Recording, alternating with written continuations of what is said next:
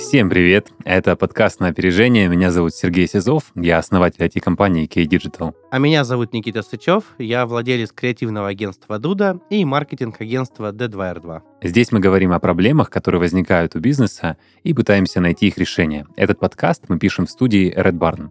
Спонсор этого сезона MSoft и ITD Group, компании, которые помогают наладить защищенный файлообмен.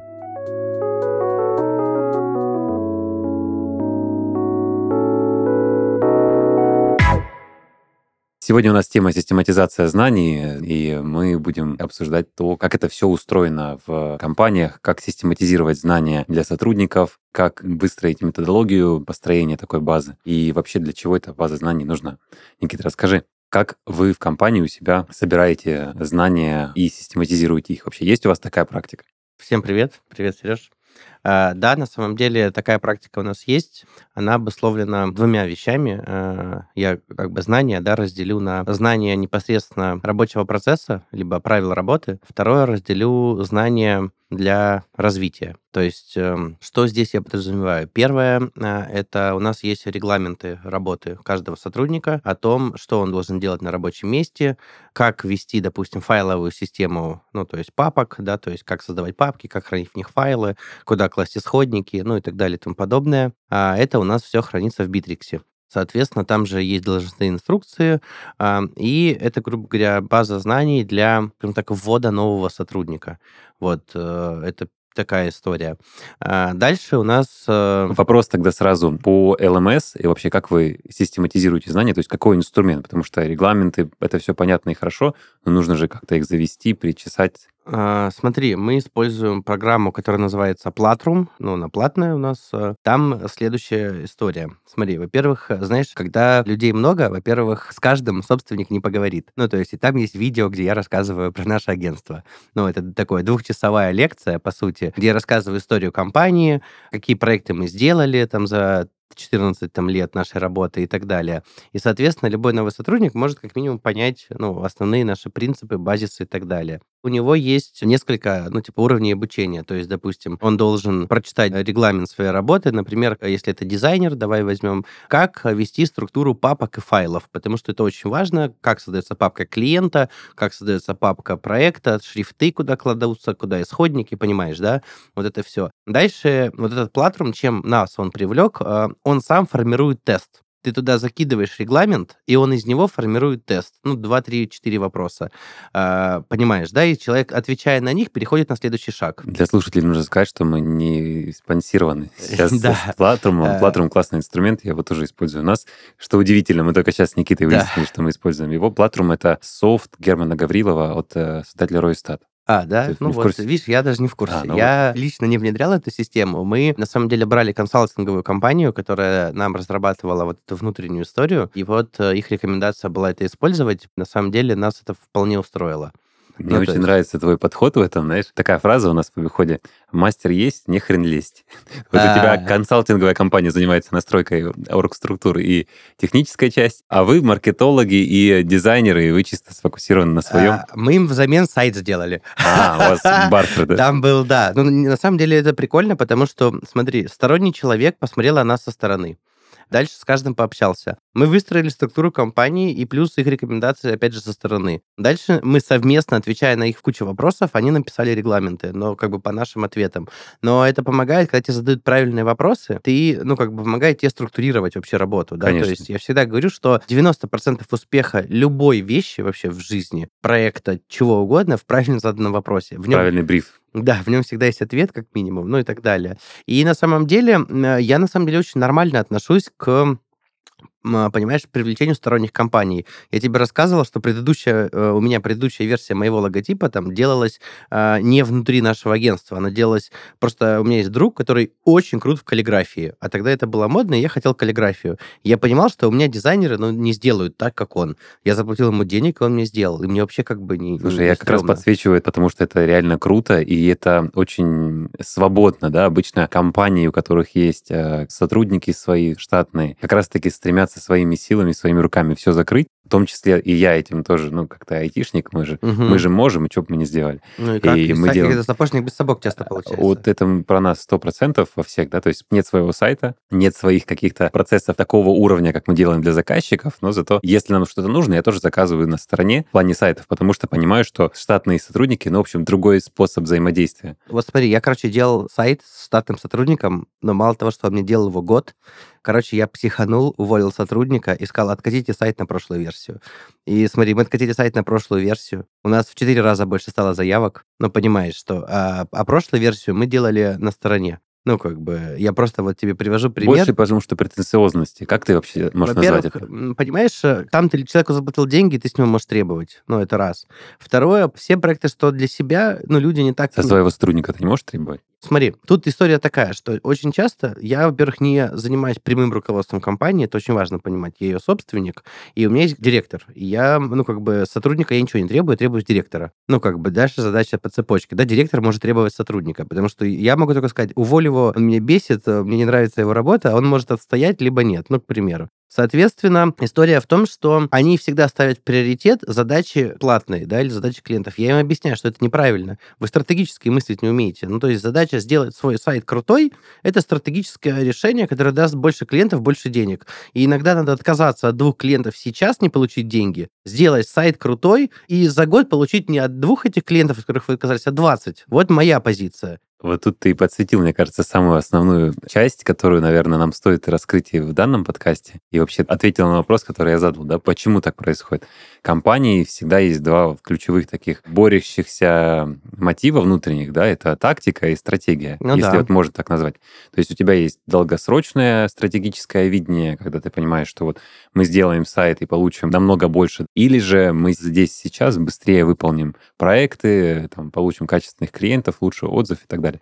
И вот тут как у тебя, как у собственника компании происходит? Я расскажу про свой опыт, ты расскажи, как у тебя вот происходит сейчас. Ну вот это как раз в тему нашего подкаста про систематизацию, да, когда у тебя есть система, ты можешь идти к стратегическому решению. Ну то есть, когда у тебя нет системы, у тебя, в принципе, нет стратегии, она у тебя стихийная, понимаешь, да, вот это очень бьется там с нашей темой сегодня, это систематизация знаний, опыта, всего. То есть, да, мы, в принципе, я думаю, более, да, глобально там будем рассматривать этот вопрос. Каждый год у нас есть, типа, план план. У меня есть стратегия на 3, 5, на 1 год, на 3, на 5.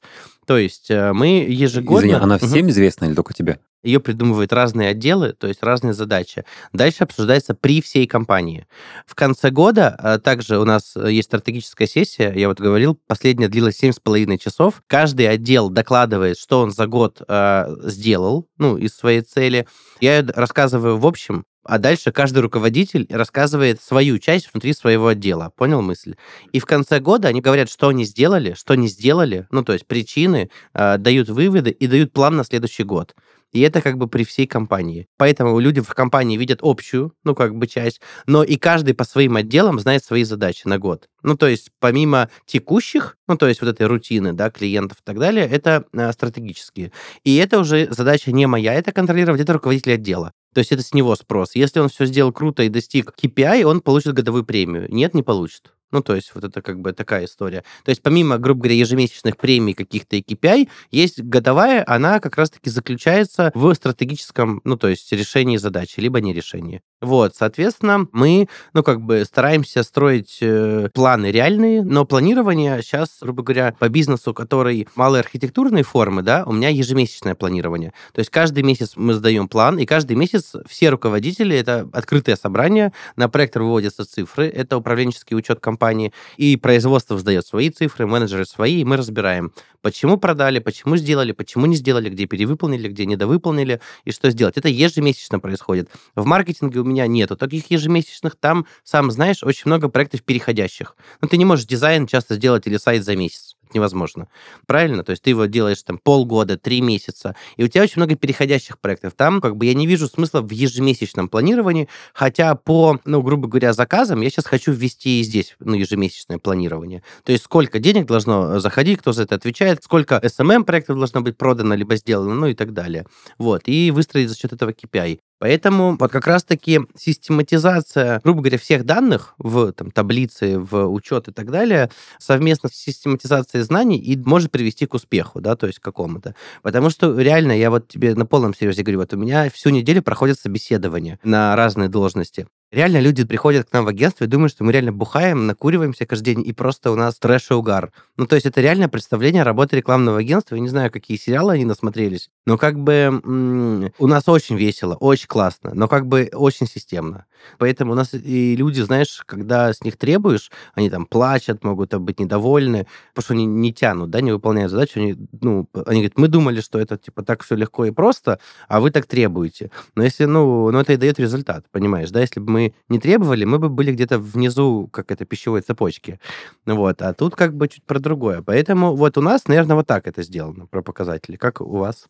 А, мы тоже систематизируем это все и в должностных инструкциях, и в договоре, и в регламентах. Сейчас мы как раз вот переносим все в Platform, информацию. Так она у нас в Google документах обычно. То есть тоже, если какие-то вопросы возникают, там тоже и комментируем сразу. Это такой удобный, быстрый, простой а, инструмент, где можно всегда гибко что-то подправить. Ну, то есть однозначно у нас там история правок ведется и так далее. Больше скажу, извини, у нас половина в Excel-таблицах не онлайн.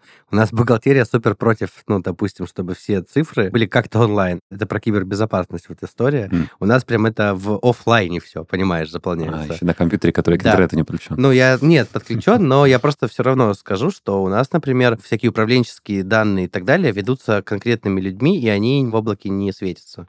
Ну, то есть это наша позиция такая. Да, ну тут, тут я больше про данные угу. именно систематизационные, то есть угу. разные должностные инструкции, ну, регламенты да. пользования, базы знаний. То есть у нас по каждому проекту есть база знаний, потому что у нас проекты все-таки разнообразные, и разный стек за ними находится, если технические проекты рассматриваем. Да? То есть... А как выглядит база знаний технического проекта? Что внутри? Там написаны все ссылки, то есть ссылка на фигму, ссылка на uh-huh. репозиторий, сервера, на которых, то uh-huh. есть сервер dev, development, да, разработки. Есть какой-то словарь этих терминов, там нет такого, там не делается? Так уж получается, что все их знают. А, ну, для новых сотрудников. Ну, вообще, это... вообще, да, вообще он и есть. Ну, просто мне интересно, я вот не знаю вот этого, да? Я сейчас сейчас недавно его увидел, на самом деле, а, этот да? словарь, оказывается, он есть, да, Project ага. Manager завел на словарь Прикольно. терминологии, что такое бэк, что такое фронт. Ну, типа, какой язык, какие фреймворки, наверное, вот это там должно быть? Нет, буквально, нет? типа, бэк — это та а. часть приложения, которая там отвечает ну, за что? работу с базой данных. Ну, да. То есть буквально словарь, вот ты сейчас спросил, угу. я такой думаю, да, действительно есть, Интересно. просто я его, видимо, не, не читал так угу. углубленно. А, и по каждому проекту описаны конкретно те ресурсы, на которых находится все. То есть полностью mm-hmm. в заголовке на одном листе должно уместиться все. Mm-hmm. И затем на остальных листах э, подробно описано, что как работает. То есть архитектура решения, что с чем используется, почему так, как запускать, перезапускать. Креды, то есть данные авторизационные мы не храним в базах mm-hmm. данных, но там описаны часто ссылки допустим, ну, какие ссылки на личные кабинеты, uh-huh. бэк-офис, например, но сами пароли мы не храним в документах. Mm. То есть mm. мы храним их защищенно в KeePass мы используем или Bitwarden. Mm. Это вот у меня к тебе вопрос. Я не знаю, как сейчас, так как э, мы сейчас сайты делаем только на тильде, да, там какие-то более небольшие решения, мы как бы ушли все-таки в больше в креатив, дизайн и маркетинг. А раньше, когда был большой проект, там сайт или что, писалось там тех задания на 50 листов, и без него ни один договор не подписывался. Ну, я не знаю, сейчас так же это или уже так не конечно, пишут? Конечно, А, ну, то есть, по сути, ты из этого тех задания и выписываешь в этот, грубо говоря, базу знаний проекта, правильно? Нет. Не коллерируется? Вот мне просто интересно. ТЗ у нас обязательно? Нет ТЗ, результат ХЗ. Вот да, такая но, но ты понимаешь, но там надо было раньше, я как вспомню, каждую страницу расписать. А много же по ходу балла, ну, появляется, типа, верстка, там, еще что-то. Вот у меня а сейчас, там... сейчас проект по автоматизации, у нас техническое задание и база знаний, вот общая инструкция по пользованию, там уже свыше тысячи страниц. Понятно. Как я рад, что я ушел с этого айтишного, скучного Может, скучно, может, да есть, а тут, наверное, Просто для меня это, понял, было прям вот моральная прям проблема. Я настолько... Проблема, когда ты это пишешь, наверное, сам. Нет, и даже если я не сам пишу, когда это требует, я даже читать это не люблю, не любил. Я тоже не читал. Мне проще почитать, не знаю, книжку какую-нибудь там про искусственный интеллект, там, не знаю, эмоциональный разум, там, ты знаешь, мне тоже вот у меня было такое ощущение вообще, я очень такой противник всегда бюрократии, максимально ее избегал, думал, что когда у меня будет компания, у меня никогда не будет этой всей истории. И сейчас я понимаю, да, вот я балансирую на грани между тем, чтобы не быть душным, и тем, что данные нужно как-то хранить. И я понимаю, что возникает ситуация, когда мы проект сдали, закрыли, уже разработчик поменялся, ключевой, который там разрабатывал бэк, нам нужно в нем что-то поправить, и никто не помнит ни пароли от базы знаний, да. где их нет, не, не понимаем вообще, как он там собран и почему так.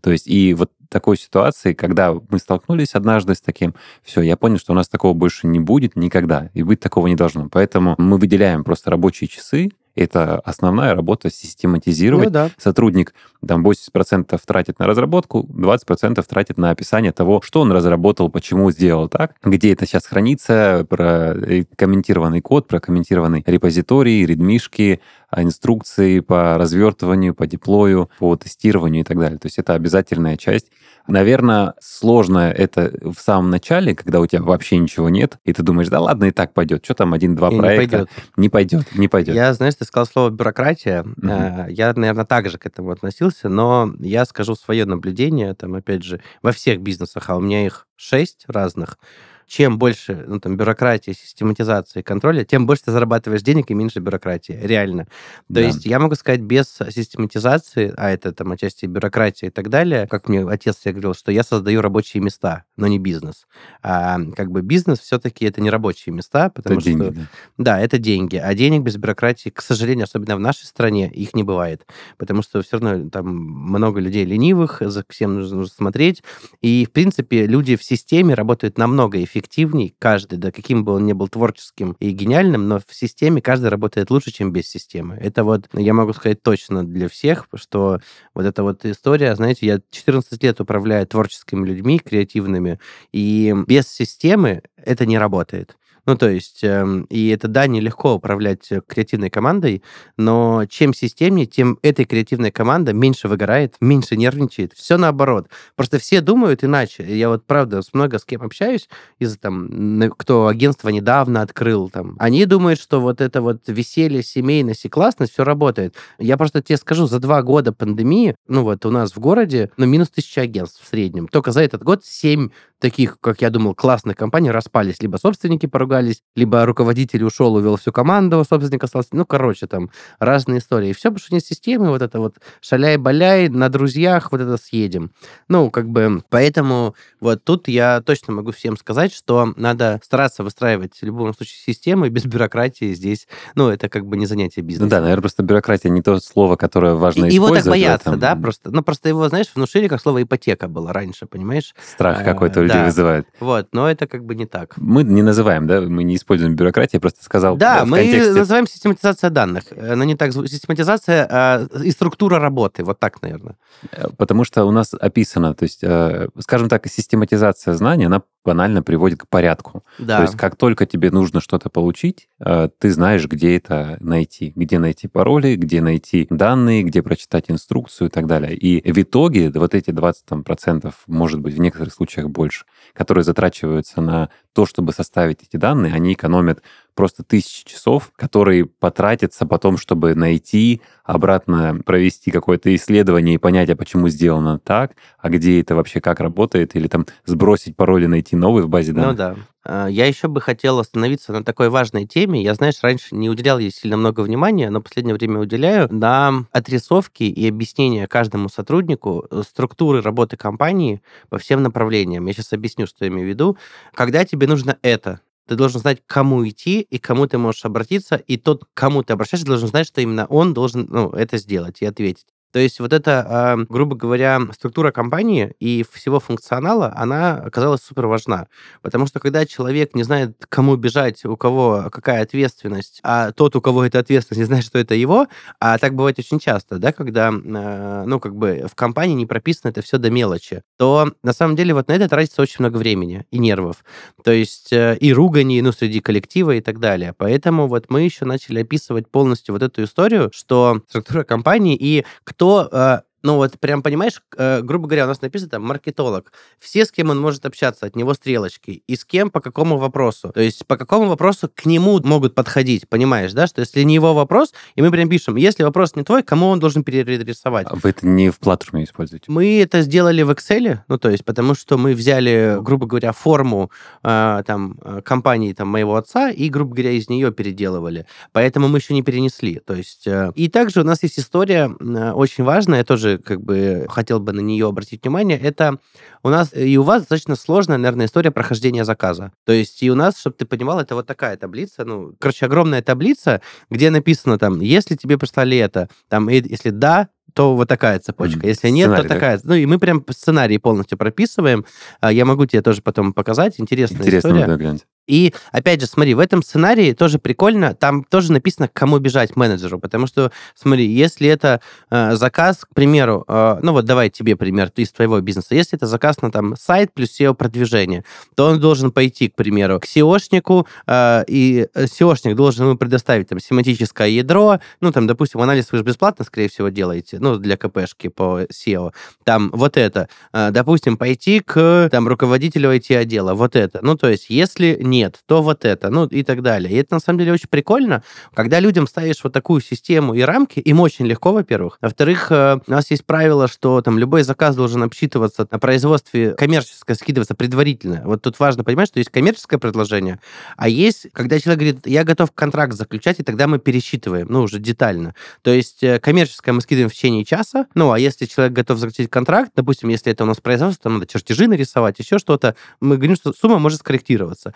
И также примерно по маркетингу и дизайну. Мы понимаем, что там 70% клиентов мы им не подходим по цене или еще что-то. Зачем тратить кучу времени на анализ, смотреть его соцсети, понимаешь, если мы изначально не подойдем. И мы скидываем общее коммерческое, где пишем, ребята, э, SMM стоит там от 100 тысяч, допустим, там брендинг стоит от 700 тысяч.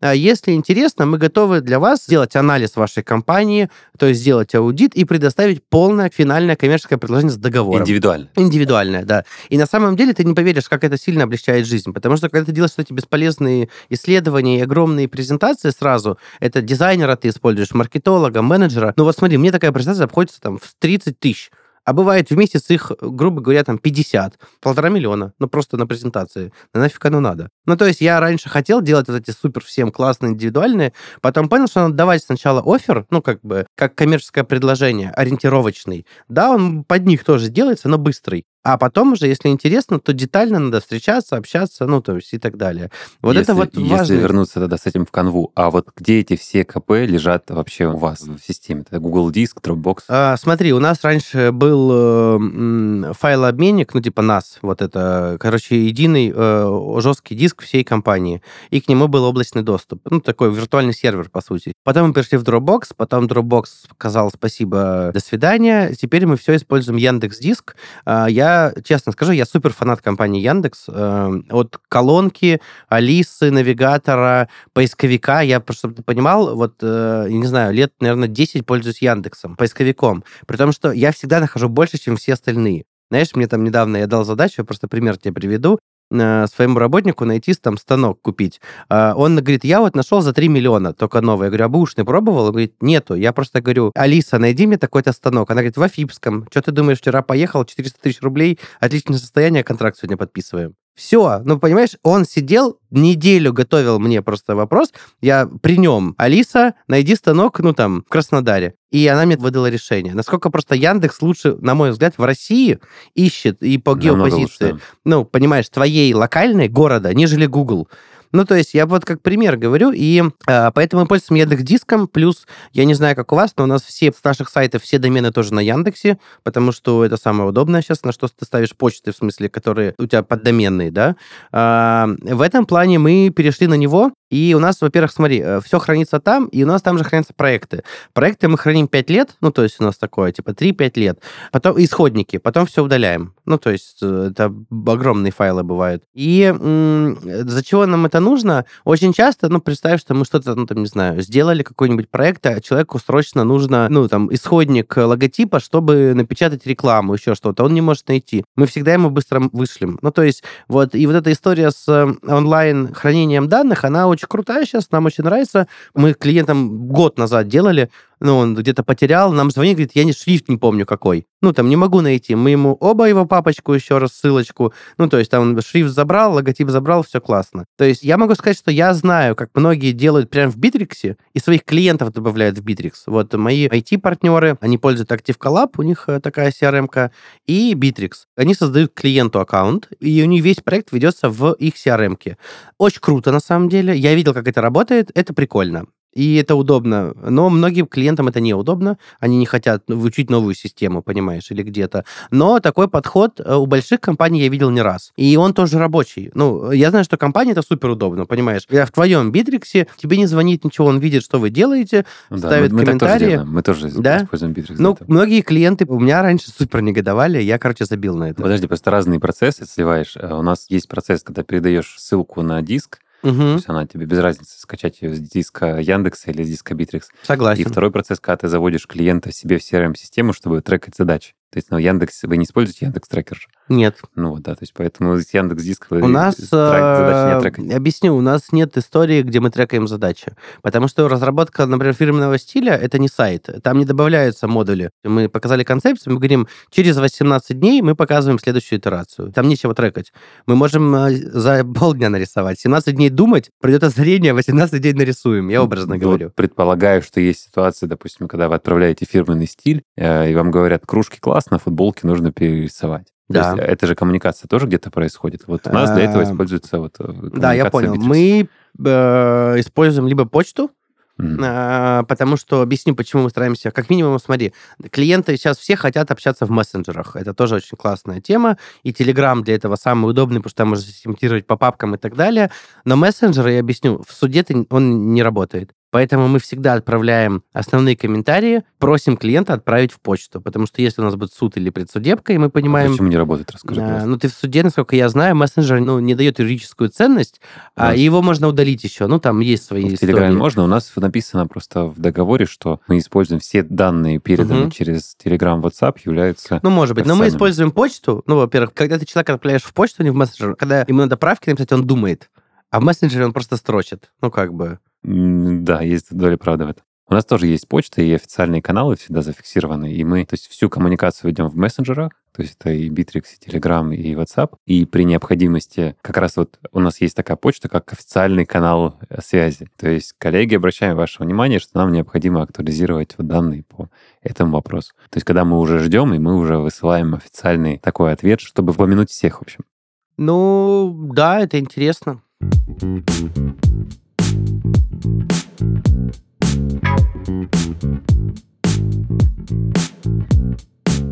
Раньше работа из дома или коворкинга была привилегией избранных. В 2020 мы были вынуждены дружно уйти на удаленку. Компании, которые оперативно перенесли рабочие процессы из офиса домой к сотрудникам, смогли выстоять в трудные времена. Сегодня гибридный или удаленный формат работы – обычное дело. А это значит, что, открывая бизнес или масштабируя его, априори стоит позаботиться об организации дистанционной работы. Просто дать сотрудникам возможность работать из дома недостаточно. Необходимо обеспечить комфортные и эффективные каналы связи, доступность информации для всех пользователей, независимо от их местонахождения, а также учесть вопросы безопасности данных. О том, как сделать это возможным, позаботились наши друзья из компании MSoft. MFlash — это российское программное обеспечение класса Content Collaboration Platform, предназначенное для защищенного обмена файлами и совместной работы с контентом как внутри организации, так и за ее пределами. С помощью mFlash можно не только оптимизировать старые, но и создавать новые бизнес-процессы. Сервис сочетает в себе прозрачность использования для бизнеса, широкие возможности по администрированию для IT-специалистов, а также инструменты контроля и защиты корпоративных данных для сотрудников службы информационной безопасности. В mFlash можно обменяться файлами, настроить мобильные приложения для работы на ходу, создать совместное пространство для работы и коммуникации сотрудников как между собой, так и с внешними контрагентами, централизовать работу между несколькими удаленными офисами. И что важно, все это в удобном и понятном интерфейсе. Никаких затрат времени и сил на обучение пользователей. Функционал mFlash постоянно развивается с учетом опыта, полученного в проектах. Обратная связь от пользователей – основной двигатель изменений, ведь задача MSoft – создать лучший в своем классе инструмент для продуктивной и безопасной работы бизнеса. Смотрите в будущее, решайте вопросы в настоящем вместе с mFlash. Затестить демо-версию можно по ссылке в описании выпуска. Эксклюзивный дистрибьютор решения mFlash – компания ITD Group. Я еще бы хотел с тобой обсудить один момент важный. Есть же, ну, как бы вот данные, с которыми мы работаем, там, новые сотрудники, да, ежедневные, а есть, э, ну, классная штука, как развитие. Я просто человек, который потратил не знаю, миллионов семь на образование своих сотрудников. Я даже в Корею отправлял за свой счет учиться директоров в свое время. Но сейчас я в это все не верю, у меня теперь новая стратегия вообще. В образовании то, что она, ну, я могу сказать, что она просто не персональная, а только групповая, только отделом. Я больше никогда не покупаю образование не отделом. У меня есть на это 500 тысяч выводов, э, ну, как бы опыта и так далее, но у меня есть очень классная систематизация знаний по развитию людей. А у нас это выглядит следующим образом. Во-первых, я фанат печатных книг, ты был у меня в офисе и видел, сколько у нас книг. Я с каждой страны привожу э, не шмотки, а книги. Я недавно э, накупил в Гонконге там столько книг, что я купил чемодан тут чисто для книг. Ну, понял, потому что мне надо было багаж ждать. Mm-hmm. И у меня был весь чемодан книг, э, я привез. Но они... Сколько у тебя сотрудников читает на английском? А, смотри, книжки по дизайну, там важно смотреть картинки, поэтому читать не нужно. А на английском я купил книжки про стартапы, и все, кто у нас занимался стартапами, все идеально знают английский. Ну, mm-hmm. то есть на уровне, там, грубо говоря, upper intermediate, э, а mm-hmm. этого хватает, э, ну, там, интим, даже intermediate, я думаю, хватает, чтобы, в принципе, разобраться. Там книжки да, по стартапам да. достаточно легкие. Понятно, что у меня есть книжка, в которой 700 страниц, и она называется In Blockchain We Trust, и mm-hmm. это жесть. Ну, то есть книжка по блокчейну на 700 страниц. Как бы это жестко.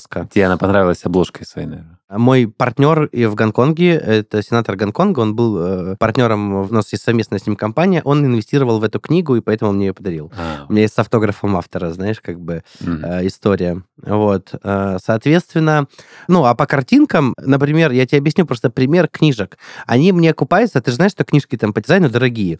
Например, у меня есть книжка, одна из любимых, называется Handmade Design. Я ее купил в Вене в музее. Это типа как сделать дизайн руками, да, не с компа. Ну и что ты думаешь, я из этой книжки продал SMM-концепцию, ну взял, как бы мы прям фрукты и овощи делали из картона, ну прикольно. Вот сейчас э, в галерее сегодня открытие фудхола, там витрина вся из картона сделана, вот всю ночь mm-hmm. делали. А, потом я продал три концепции выставки для застройщиков, ну именно идею увидел стенда, понимаешь? Ну и понятно, что мы ее переделали, и, не знаю, с этой книжки уже столько идей взял, которые переделал, и продал клиенту. Я к этому очень хорошо отношусь. Звучит как систематизация источника идей. А, да, ну ты смотри, вот я, во-первых, считаю, что одна из моих любимых книг называется «Кради как художник». Угу. А, я лично считаю, что в мире все придумано, ну, э, и надо брать лучшее. Ты э, за счет того, что ты много всего смотришь, и вот эта насмотренность, ты можешь быстро соединить в голове 4-5 идей и слепить в свою. И mm-hmm. как бы это не то, что ты украл. Для меня история про украл, это взял и один в один скопировал. А взял идею, э, доработал под себя, под свою задачу и адаптировал и сделал, это вообще не украл. Потому что ту же идею, которую ты взял, он тоже у кого-то взял. Ну, понимаешь? Абсолютно. Вот. И поэтому, ну, как бы я вообще супер за, ну, там, поиска вообще просто надо знать, где искать. Понимаешь, это первое, самое сложное.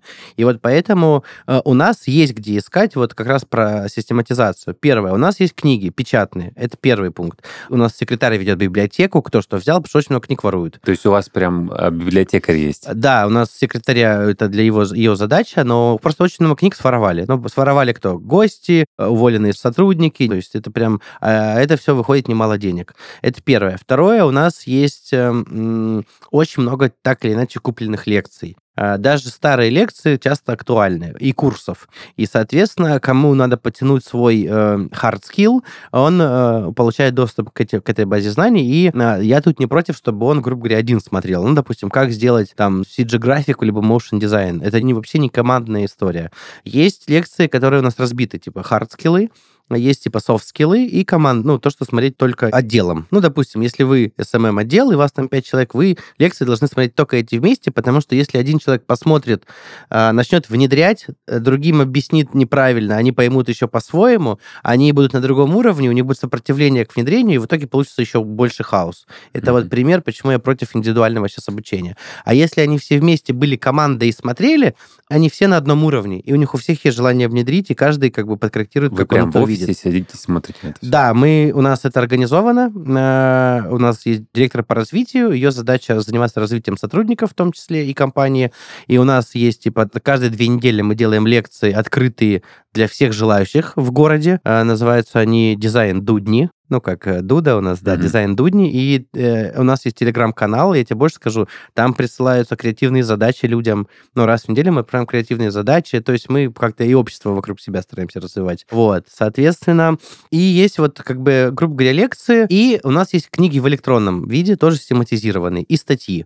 Вот. Звучит это все к тому, мне кажется, что у вас вот-вот откроется своя школа касательно. Я думаю, так они и появляются. Как только вы Эм. систематизировали все процессы внутри и систематизировали знания внутри, то вы можете их э, уже транслировать вовне. А, ты знаешь, э, был такой уже опыт, вышел мне минус 2 миллиона, Мгм. А, Я могу уже объяснить, причем причины. Вышел он в минус по двум причинам. Первый, он был оффлайн. А, Второй, я сразу замахнулся там на очень крутых спикеров, типа я привез своего друга из Латвии, одного из самых крутых в Европе арт-директоров. А представляешь, сколько мне стоило его перевести? Ну, и пришло мало людей. Ну, то есть, второе, я понял, что в Краснодаре люди вообще не хотят платить за обучение, и это факт. Это самый уникальный город. Я с кем не поговорю со спикерами, ну, вот, один из самых сложных и неопределенных городов, ну, где люди не готовы платить за оффлайн обучение. А, я делаю бесплатную лекцию, приходит 100 человек, понимаешь? Делаю лекцию за 1000 рублей, приходит 10. Ну, смешно, ну, как бы. Поэтому я сделал опыт, что, да, мы хотим сделать, но это будет только онлайн-история. А, второе, я, наверное, не очень хочу делать, типа, школу, прям как школу, потому что инфо-цыганство мне моральные принципы не позволяют. Я вижу столько инфо-цыган вокруг, как куча моих знакомых, которые, знаешь, я когда-то им рассказывал про маркетинг, сейчас делают прогревы, курсы, вот эта вся история, а при том, что, ну, они там сами по уровню слабее, чем каждый, наверное, мой интернет-маркетолог. Ну, то есть... э, а, Мне по- кажется, эта тема достойна отдельного подкаста. ну, я, да, не буду сейчас к этому, но, а, смотри, образовательный проект, в, вот мы говорили с тобой про планы на год, у нас стоит. Потому что я думаю, что тут про инфо-цыганство можно много судачить, но глобально оно работает до тех пор, пока ты даешь ценность человеку. То есть если человек после просмотра любого инфо-цыганского ролика получил ценность и знания, то это вин-вин. Если выигрывает только один, то это мошенничество, там уже как в моем называть. случае, если человек, э, который приходит к нам на работу, и в резюме у него написано, что он прошел кое-какие известные школы, ну, типа там молодость и так далее, и там всяких известных Ну, чуваков, другой момент. а, я просто говорю, я его даже на собеседование не Я думаю, позову. что бизнесменом ты не станешь после того, как ты А, посмотрел... э, Но моя ш- позиция такая, смотри, проще иногда научить, чем переучить. И когда у них вот эти вот курсы, где я понимаю, что рассказывают полный бред, и он не работает, я даже не призову на собеседование. Я объясню, я звал таких людей, и это бесполезно. Сто А процентов. у них мозг промыт там вот э, этими, и опять же, да, не буду никого ни, ни в плохое, ни в хорошее рекламировать, у них настолько этими инфо-цыганями промыт мозг, что он правда верит, что это работает. Ну, то есть, ну, это не Все, работает. я наконец-то понял твой месседж. Да, согласен. Тут, наверное, дело в критическом Да, мышлении что очень людей. многие люди учат неправильно. Понимаешь, они теоретики. Ну, то есть ты дай этому человеку реально там настроить рекламу вот сейчас. Вот сейчас, э, понимаешь, э, время супер тяжелое, когда у нас нет э, Гугла, там, ну, кучи сервисов, когда люди в шоке, в стрессе, половина рекламы вообще не работает. Вот дай этим людям добиться результата. Я просто знаю, что получается. Это смешно. У нас просто разное видение. Я вижу эту ситуацию со стороны обучаемого. То есть тут Мгм. проблема не в учителе, а в критическом мышлении ученика. То есть если ты пошел в университет и говоришь, что я теперь программист, или я теперь Ну да. бизнесмен, или я теперь там политик, то это не так. До тех пор, пока у тебя нет боевого опыта, пока у тебя нет реальных фактических кейсов, которые ты вот поработал с заказчиком, поконфликтовал или, наоборот, выстроил идеальную систему взаимодействия с коллегами, то есть ты не можешь быть э, мастером своего дела и никогда не станешь им до тех пор, пока у тебя нет прикладного опыта. А база знаний, и я думаю, что из любого источника, из любой книги и бесполезного фильма можно вытянуть для себя полезный контент, который уже в твою фундаментальную базу ляжет э, с пользой определенной. Поэтому Ну вот Я у нас, да, очень разное, потому что я как раз-таки сторонник того, что очень много мусора, и Конечно. никогда не вздумайте его смотреть, читать и так это- далее. в этом я с тобой не Найдите как, ну, найдите именно ту правильную книгу, именно того правильного там спикера, преподавателя, потому что, ну вот смотри, я помню себя, я учился на экономиста, финансиста, вообще я не очень хотел, как бы, ну так вышло. Но, например, если у меня был классный препод мировой экономики, я все знаю про мировую экономику. Я тебе скажу больше, я а, за счет мировой экономики пошел дальше изучать различные геополитику, геоэкономику. За счет этого в будущем у меня появился бизнес по управлению управлению репутацией в интернете и так далее. А вот если у нас был, не знаю, там, бухучет беспонтовый, то я как его не помнил и не знал, образно говоря, так и не знаю. Или какая-нибудь там... А, у меня учитель физики, понимаешь, в 10 классе закон Ньютона показывал, она встала на стул, спрыгнула и сказала, опля, смотрите. Но я подумала, что я как бы в яслях. А я, например, сейчас понимаю, что физика и математика — это две вещи, которыми можно писать все вообще весь дизайн, все программирование, будущее, прошлое, процессы, ну, типа теория струн и так далее. Сейчас этим очень увлекаюсь, но я очень жалею, что это так поздно. Ну, и мне приходится, понимаешь, кучу времени потратить на базовые знания. Потому что мой преподаватель был, ну, как бы очень далеким от как бы классного понимания физики. И он не, не привил вот эту любовь. Она пришла уже там в возрасте. И в этом плане, ну, я типа сторонник того, что очень много мусора, и надо как бы из него выбирать. Классно, мне кажется, можно это все разделить, чтобы прям была польза для слушателя. Вот в прививании любви, наверное, и в систематизации, в том, что когда у тебя есть практический опыт, угу. ты можешь сказать, делай вот так, вот так не делай, и, и все. То есть, и когда человек, следуя за тобой, да, и там угу. обучаясь на твоих материалах, он тупо повторяет то, что сделал ты, и уже по ходу вносит свои корректировки, это получается настоящее четкое каноничное творчество, которое тебе необходимо. Если он делает что-то, как где-то он как-то услышал, но при этом в процессе через себя не понимает и не укладывает это на реальность, то тоже получается, наверное, большой разбег, скажем так. А, ну, тут важно, понимаешь, вот в этом всем, на, на мой взгляд, важно одно. Это методология. Вот а, тупо повторять тоже не работает, но где-то работает. Я с тобой полностью соглашусь. Вот давай я приведу пример тебе там творческие профессии типа дизайн, фотограф и так далее. А, я когда учился в фотошколе, мне давали работы известных фотографов и сказали, повторяй. И повторять надо было не работу один в один, а понять, типа, какой прием он использовал, понимаешь? И они говорили, что да, ты будешь повторять пять лет, но так ты выработаешь свой стиль. А да. А если ты с нуля захочешь выработать свой стиль, у тебя будет не стиль, а фуфло полное. Ну, то есть ты вот это недопрофессионал будешь. Вот фотографии меня учили видеть, допустим, что он здесь использует прием ритмы. Ну, там, где-то это вот это. И вот повторение любого спикера, на мой взгляд, ну, или книги, надо не повторить один в один, а понять методологию. И вот я как раз-таки, вот когда читаю лекции, я никогда не говорю, вот проблема, вот решение. Так не бывает. У меня ни разу в жизни не было, что одно и то же решение сработало на одну и ту же проблему и так же эффективно. Я говорю, смотрите, вот если вам нужно привлечь внимание, методология вот такая. Ну, то есть я рассказываю, как человек должен думать, чтобы прийти к вот этому. Понимаешь, да? Какие... Конечно. Как я мыслю, чтобы получить этот результат? Как я принимаю такое решение, чтобы этот результат получился? Да, и вот о чем мы говорим о систематизации. Вот мы и в работе можем, да, для своих сотрудников, грубо говоря, прописать этот процесс. Ну, понимаешь, да?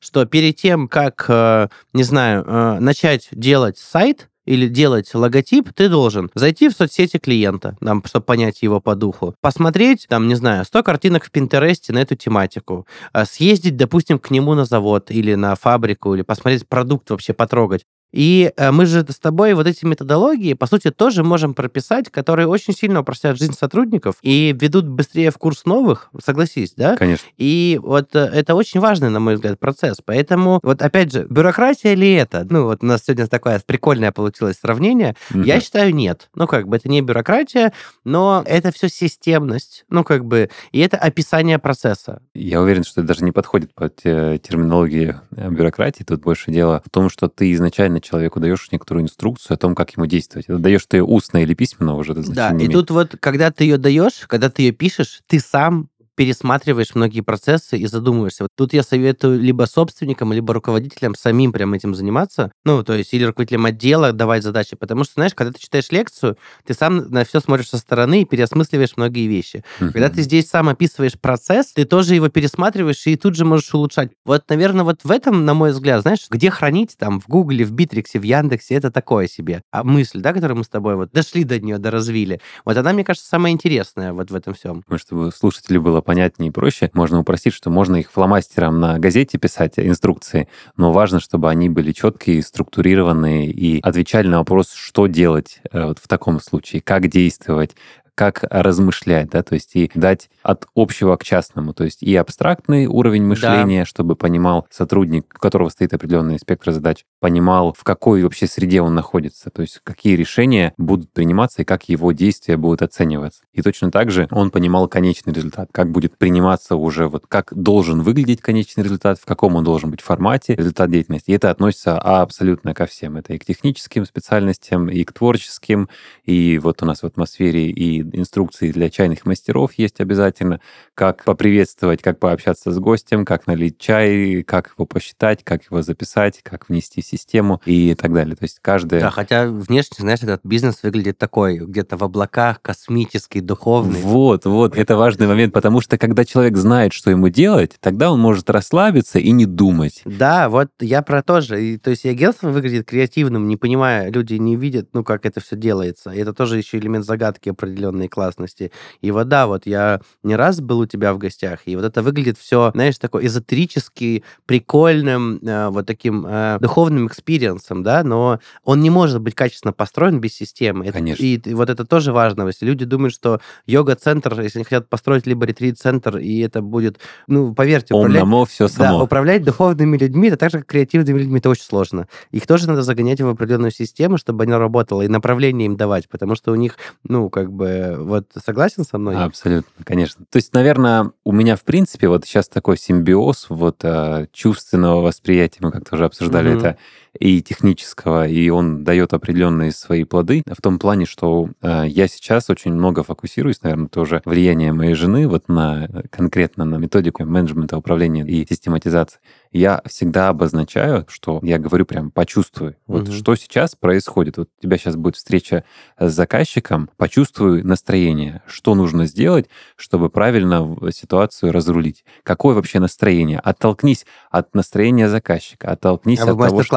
даете по чувственности? Я своих менеджеров отправлю. Если у вас есть на эту тему история, в атмосфере с чаем мы бы послушали. Вообще я веду эм, тренинги на эту ага. тему, там о, я о. встраиваю, да, это «Природа счастья» называется. А касательно темы, вот мы делали презентацию, тоже я с ребятами собрался, мы обсудили э, про чувственность с точки зрения что должен чувствовать клиент, когда угу. он это видит, когда он это читает. Потому да. что там, ну, мы обсуждали в строгом деловом режиме, то есть мы не говорили о том, о, как хорошо, приятно. То есть это абсолютно четкий подход, когда я говорю, смотри, вот здесь человек смотрит, он должен почувствовать воодушевление, интерес и так далее. То есть технически, казалось бы, процесс абсолютно перекладывается на эмоции, на ощущения, потому ну, что любая презентация, любой процесс должен вызывать у человека ты эмоции. Ты с человеком работаешь, а не с роботом. Для меня это стало, наверное, вот сейчас откровение откровением, оно все еще переваривается в плане того, что я сегодня об этом как раз думал перед подкастом, того, что оказывается, это вот бизнес, он же, естественно, не только про вот... Э, мы продаем эмоции, я тебе больше скажу. Вы-то вот да, лет. Вы-то да, мы же айтишники. Почему? Ты тоже можешь продать эмоции презентацией, картинкой, эффектом. Э, просто вот многие как раз этого не понимают. Технические специалисты, им этого не хватает.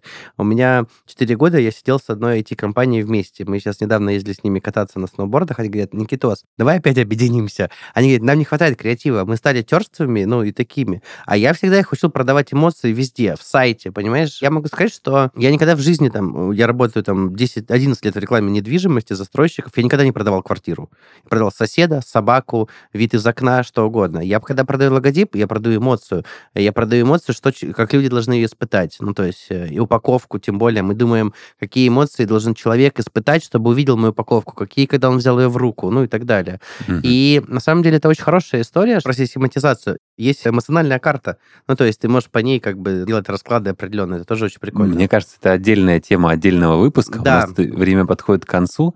А, вообще очень интересно было бы ее раскрыть, потому что ты видишь, когда мы говорим о эмоциях, люди думают, там грусть, печаль, ну карта там, она бесконечная, во-первых, да, во-вторых, есть определенная эмоция, даже которую я бы не назвал эмоцией, да, то есть внутреннее состояние, с которым человеку нужно выбрать для себя, когда работать, потому что я часто подсвечиваю своим сотрудникам, я говорю, ты сейчас пытаешься мне вызвать ощущение жалости, что тебе тяжело, я говорю, ты с ним не сможешь работать.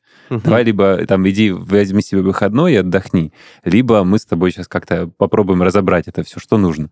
Окей, все, сейчас перезвоню. Человек собрался, подумал, и мы понимаем, да, что человек испытывает спектр ощущений, и мы стараемся сейчас вот это систематизировать и прописывать. То есть я прям при найме сотрудников говорю такой вот э, постулат. Тебе должно быть хорошо. Мгм. Тебе должно быть вот э, мантру такую читать. Да, Если да. тебе нехорошо, ты сообщаешь проектус, ты сообщаешь своему руководителю, сообщаешь мне, эскалируешь вопрос. Но это обязательно. То есть и я начал работать, по крайней мере, чтобы внести вот э, эту информацию эмоционально внутреннего состояния в регламенты и в должностную инструкцию. Я думаю, на этом мы сегодня закончим наш подкаст. Спасибо, Никита, что рассказал про компанию. Было вообще интересно послушать и интересно было и рассказать всего. А, Всем желаем выстроить классные внутренние процессы, понятные, интересные, чтобы их было и интересно читать, и интересно было им следовать, потому что все-таки мы тут упомянули бюрократию, а это должно быть все-таки понятным документом и понятной структурой, которая вдохновляет э, сотрудников на то, чтобы достигать результатов. И, конечно же, не забывайте про развитие. Только вперед.